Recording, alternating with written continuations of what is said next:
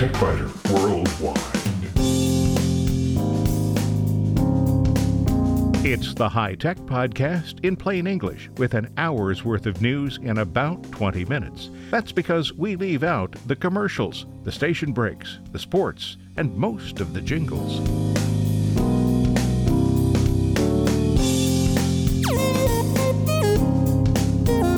Podcast number 710 for the 11th of September 2020. This week, Macro Express is an application that has been on every Windows computer I've used since sometime in the late 1990s. It is one of those rare applications that I consider to be absolutely essential. I'll explain why, and maybe you'll feel the same. In short circuits, no, you don't have to verify your account. Any email, instant message, or phone call that says you must verify your account information is almost certainly a scam. In the 1960s, top 40 radio stations had promos that shouted, The hits just keep on coming. The same could be said about fraudulent emails. This week we'll take a look at a couple of recent scam attempts. In spare parts, only on the website, there is one critical step you should take before contacting tech support to report a problem, and that one simple step might even solve the problem. And if that one simple critical step doesn't solve the problem, there's one more thing to think about. And 20 years ago, storing files on the internet was new and expensive. Eventually, it caught on and it became affordable.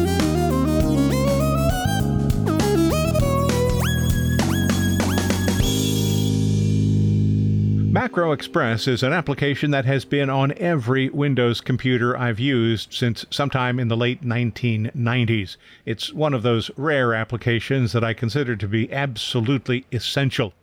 At its most simple, Macro Express replaces one set of keystrokes with another. For example, I created a text file when I started compiling the information for this segment of the program. My procedure for naming these files is to start with a name and then follow that with the date that I started working on it. So the file name is Macro Express 2020 08 17.txt. Now, instead of having to type 2020 08 17, I typed two periods followed by DFD. The first D means date, and FD means file date. The letters could be anything I chose, but I have several date and time macros to serve several purposes. First, there's DFD, the one I already mentioned.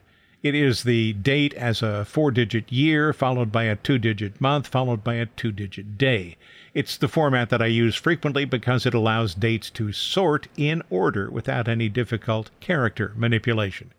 I also have DDTM, that provides the date and time written in a format I prefer, which is the date followed by the month spelled out, followed by a four digit year, the word at, and then the time expressed in 24 hour version as hour, minutes, and seconds. There's DDTE, which does only the date, for example, 17 August 2020. Then I have DTS1, which is a timestamp that includes hours, minutes, and seconds, and DTS2, which is a timestamp that includes only hours and minutes. Trivial? you bet. But I do need to type the date and the time, or both, several times a day. The macros ensure a couple of things. First, that I'll get both the date and the time right without having to refer to a calendar or a clock, and that I'll always use the same format to type the values and that I won't commit a typo. If you use Facebook, you've probably seen phony ads for expensive Ray-Ban sunglasses at impossibly low prices. They are counterfeits, of course, and they are shoddy. The fake ads are posted most frequently when someone's Facebook account has been compromised, but some people see the phony ads and repost them thinking they're doing somebody a favor. So I have a macro that says the poster's account may have been taken over by crooks it includes links to Facebook's page that explains what to do if your account has been stolen, but it also includes a link that explains the fake Ray-Ban ads if the user posted the scam negligently. I created the macro in Macro Express using the assembler function, in which the user simply selects an action from a list of possible options and then edits the properties of the action. When responding to a Facebook post that has the scam ad, all I have to do is type two periods followed by Ray-Ban to insert the full message, That message includes links to two different resources. Typing this manually would take several minutes because I'd have to look up the addresses, copy and paste them, and then compose the message. Using Macro Express reduces the time to about two seconds. Here's another little time saving example two periods followed by TBWWDIR. Types this d colon slash websites dash dev backslash techbyter.com backslash underscore development underscore no underscore upload backslash techbyter pending. Why? Well, when I'm exporting screenshots from Snagit to use on the website, I need to specify the directory the files should be copied to. Typing seven letters is a lot easier than typing 71 letters and characters. It also guarantees that I'll get the right address every time. Insight Software has four offerings Short Keys, Keyboard Express, Macro Express, and Macro Express Pro. I'm using Macro Express Pro to describe the operation, and each of the versions has varying lists of features. Most of the time, I could get by with nothing more than short keys, but occasionally I need features that are available only in Macro Express Pro. And I've mentioned typing two periods before typing the short keyword. This is something the user chooses. By default, Macro Express uses two slashes, but I prefer two periods. Some users set the short key prefix as a single period, but I consider that unwise. Using a single period could cause a macro to trigger unexpectedly if the user types a file extension that's being used as a short key value. .exe, .txt, and .xml are a few examples. It's also possible to specify that the short key indicator should be used as a suffix, greets dot for example, instead of dot dot greets. Also, by default, the short key and its prefix or suffix are removed when Macro Express replaces the text. If you need to keep the short key in addition to the text, you can do that too. In other words, this is a program that can be configured to work exactly the way you want it to work. Macro Express offers several ways to create macros. It can record your keystrokes and mouse movements. You can use a macro assembler to pick actions from a list, and you can even edit the macro scripts direct once you've learned the language. First time users will appreciate a wizard. To use the wizard, click the wizard button. That was a surprise, wasn't it? Click the wizard button and work through a series of screens to create a macro. Once created, the macro can be modified in the macro assembler view or in the script editor view. Here's how it works. The wizard's first screen determines what you want the macro to do. Here are some of the things it can do.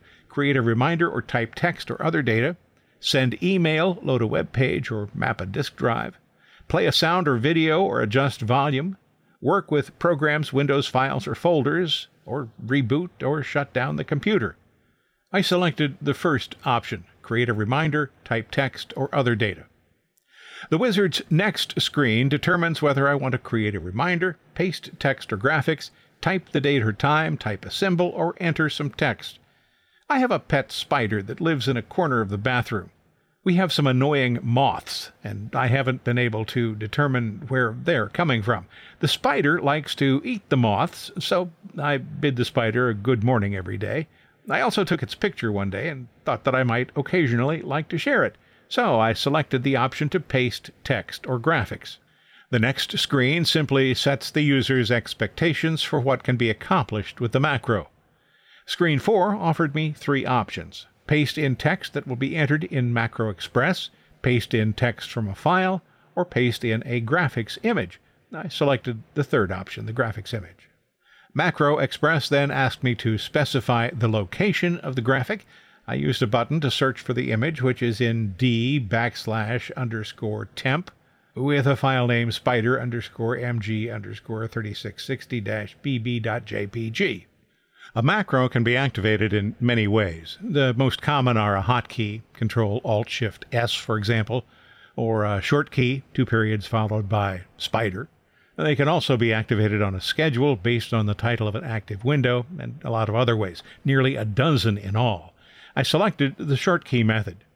On panel 7, because I specified the short key method to activate the macro, I was asked to specify the word I would use. I decided to use spider. Clever, huh? On panel 8, macros can be global so that they work at any time in any application, or limited so that they'll work in only a specific program. The default is global, and I left it at that.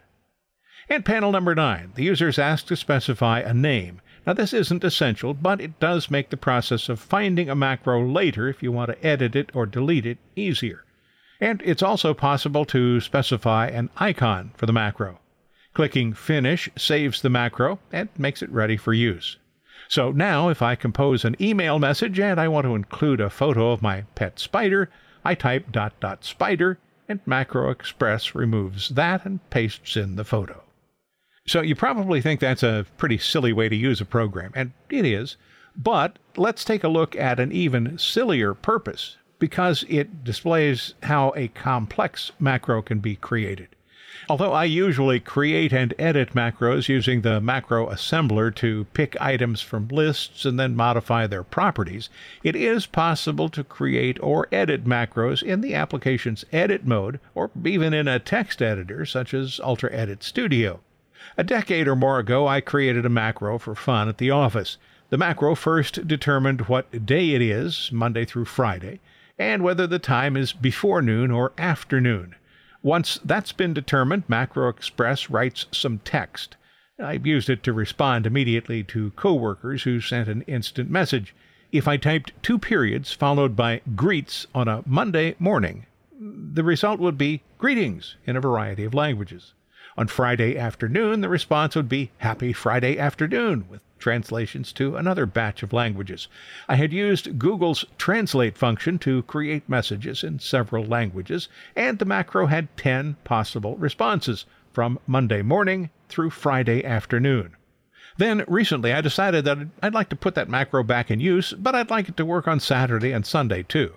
I could have used the macro assembler to add more branches and labels, but I thought it would be faster to use the Macro Express editor. Actually, I copied the script from the Macro Express editor to Ultra Edit Studio because that provided color coding that's pretty handy. So I made the appropriate changes, pasted the code back into Macro Express, and found that I had made only one error. The error was obvious and easily corrected, so updating the macro to cover 14 possibilities, Monday morning through Sunday afternoon, took only a few moments. Maybe someday I'll expand the macro to cover 21 possibilities, morning, afternoon, and evening for each of the seven days. But probably not. Insight Software has typically released the previous Pro version at a lower price once a new version is released, so now the previous Macro Express 5 Pro is named Macro Express, and it's being sold for $50, which is $20 less than the cost of the Pro version. But there's also Keyboard Express for $35 and Short Keys for just $30. Which one's right for you? The Macro Express page on the Insight software website compares the applications, and I have a link to that from the TechByter Worldwide website. But briefly, Short Keys is primarily a text replacement tool.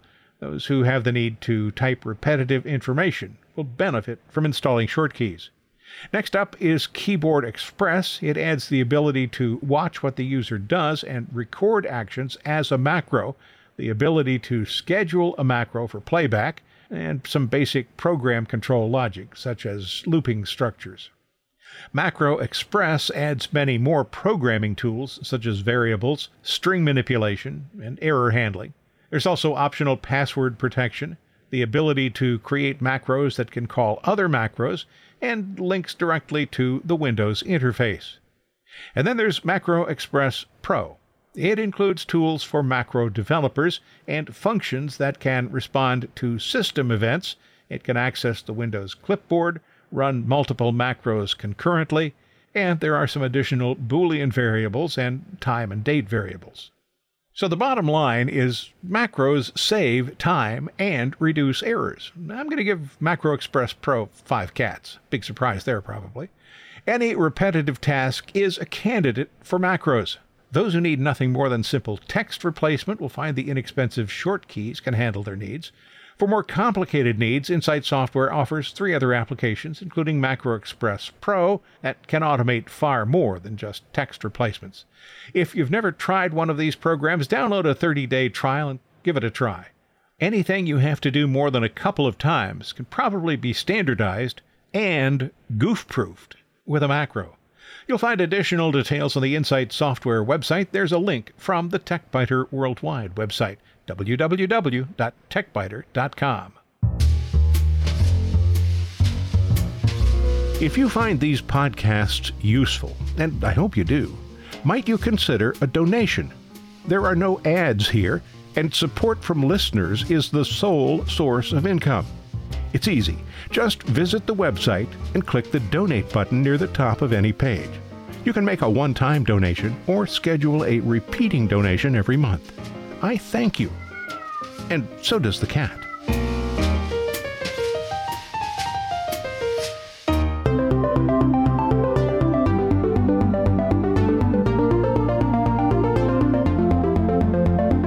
In short circuits, no, you don't have to verify your account, any account, period. Any email, instant message, or phone call that says you must verify your account information has about a 99.999% chance of being a scam. When you log into Facebook from a device that Facebook doesn't recognize, you might receive a message that describes the unexpected login. But the message will say that you need to do nothing if you logged in from the described device. If not, then you should change your password by logging in normally. Yeah, this is a familiar drill. A bank will never ask you to confirm your account number. The bank knows your account number. It will never ask you to confirm your password. So if you receive an email or an instant message that wants you to do something, especially if you have to do something within a, oh my goodness, a few minutes or a few hours or a disaster will happen, treat it with extreme suspicion. You probably know that Facebook sometimes takes down posts that violate what they call community standards. And scammers have started using this to steal people's credentials. The scammer usually sends an instant message that says, Oh, you have violated community standards. But the message contains no information about the supposed infraction. Most of these messages tell the user that they need to follow a link and perform an action. That action is usually described in terms of validating or confirming your account. The link will then take you to a screen that looks a lot like a Facebook login page. Under the guise of security, the form may ask for other identification or other information. Your mother's maiden name, for example, last four digits of your social security number, and other things that are commonly used as secondary means of identification. The goal here, of course, is to steal your identity. And if you enter your username and password there, you will just have given your credentials to a crook. What happens next depends on the intelligence of the scammer. An intelligent scammer, after capturing your credentials, will then log you into Facebook and just step out of the way. You'll be able to continue without suspecting that a problem exists, and the scammer can log into your account and change the password. By the time the user realizes what has happened, the scammer will have had several hours to play. Because too many people still use one set of credentials for multiple accounts, the scammer will then also try to log on to other accounts, banks in your area, Amazon, other stores. When that login succeeds, the scammer can change your passwords there, change your contact information, place orders, make withdrawals. It's all his no longer yours. Less intelligent scammers just fail the login process, leaving the victim to figure out what happened. Many users will quickly realize that something bad has happened when a dumb scammer takes that route, and the user can then limit the crook's time with valid stolen credentials. If there's a problem with your account, you will be notified the next time you try to log in. What's surprising about some of the recent scams is that messages claiming to be from Facebook are sent to Twitter users. That's kind of like the CEO of Toyota buying a Honda. Facebook doesn't use Twitter to notify users. Facebook doesn't even use its own messenger service to notify users. If one of your posts has been taken down, you will be notified right there in your timeline. Observant users will see other clear indications that the message is a fake. The URL will go to an unusual domain, facebook-security.info, for example, instead of facebook.com, or chase-fraud.site, instead of chase.com. Instead of clicking a link that claims to be from your bank, an online store, or a social media site, just go to the site using your browser as normal and log in. If you see no warning message when logging in normally, smile. You have just saved yourself a lot of trouble and distress.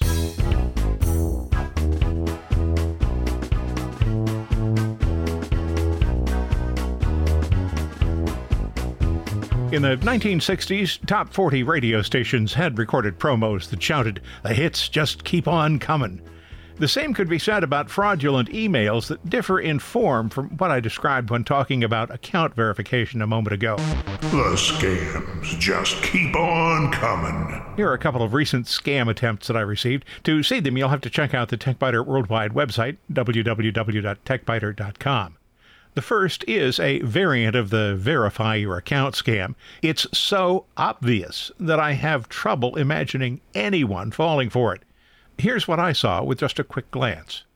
The message claims to come from supporttechbyter.com, but the from address is actually webmasterlpmmalaysia.com.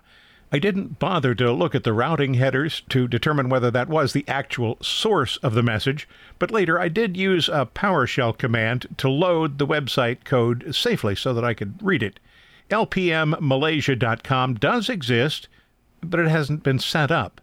Apparently, scammers used an unpatched security flaw to hijack the site's email server. But none of that research was needed. Just seeing that the claimed sender and the reported sender weren't the same was sufficient to discard the message as a fake. And actually, I didn't even need to go that far. I am the TechByter.com domain administrator, and I know that I did not send myself a message about a new login from an unknown location.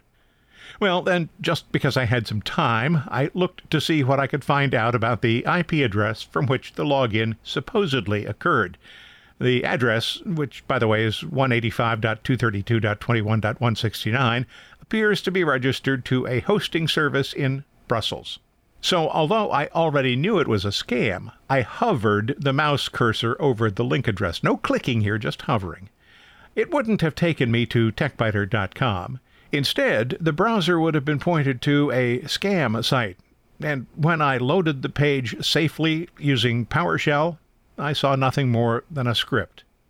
Also, the text has been written by someone who speaks English as a second or third language, or who never made it past eighth grade remedial English. That, of course, would have been another clue had I needed one. And one more unnecessary clue appears near the bottom of the message, where the scammer has included text about how to opt out, but forgot to include even a phony link. The second example you'll see on the TechByter Worldwide website is a reasonably common scam that promises a gift from a big retailer. Take our 30 second survey, the scammer says, and we'll give you a reward with a value up to $90. But the message at the top of the page says it's a $50 value. Come on, scammer, pay attention to details here. What else is wrong with this one? Well, lots. I suppose I could mention the sender's email address, but that was so obvious that I didn't even highlight it on the screenshot. Sam's Club would not send messages from a Netherlands email address. So, what else was wrong? Well, directly under the sender's phony email address is a line that says, We have a surprise for Sam's Club shoppers.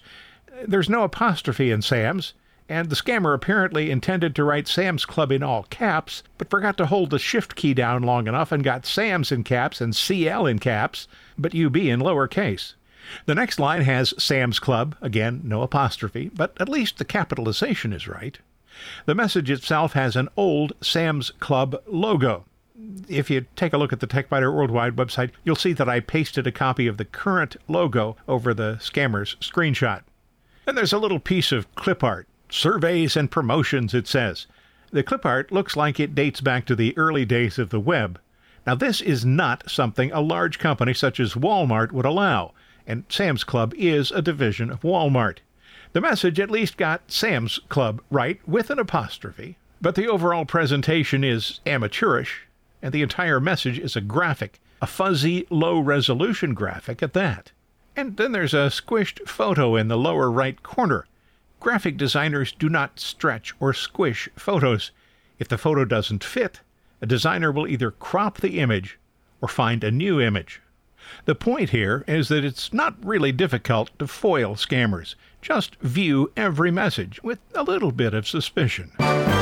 You won't find any scams or scammers in spare parts, but you might find some useful information. Just head over to the TechByter Worldwide website, and this week you'll find these articles.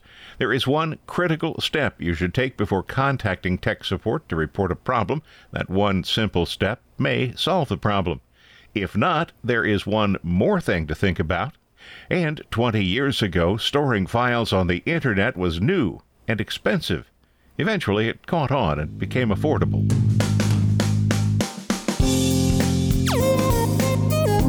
Thanks for listening to TechByter Worldwide, the podcast with an hour's worth of technology news in about 20 minutes. I'm Bill Blinn. Be sure to check out the website www.techbyter.com and if you like, send me an email from there. See you next week.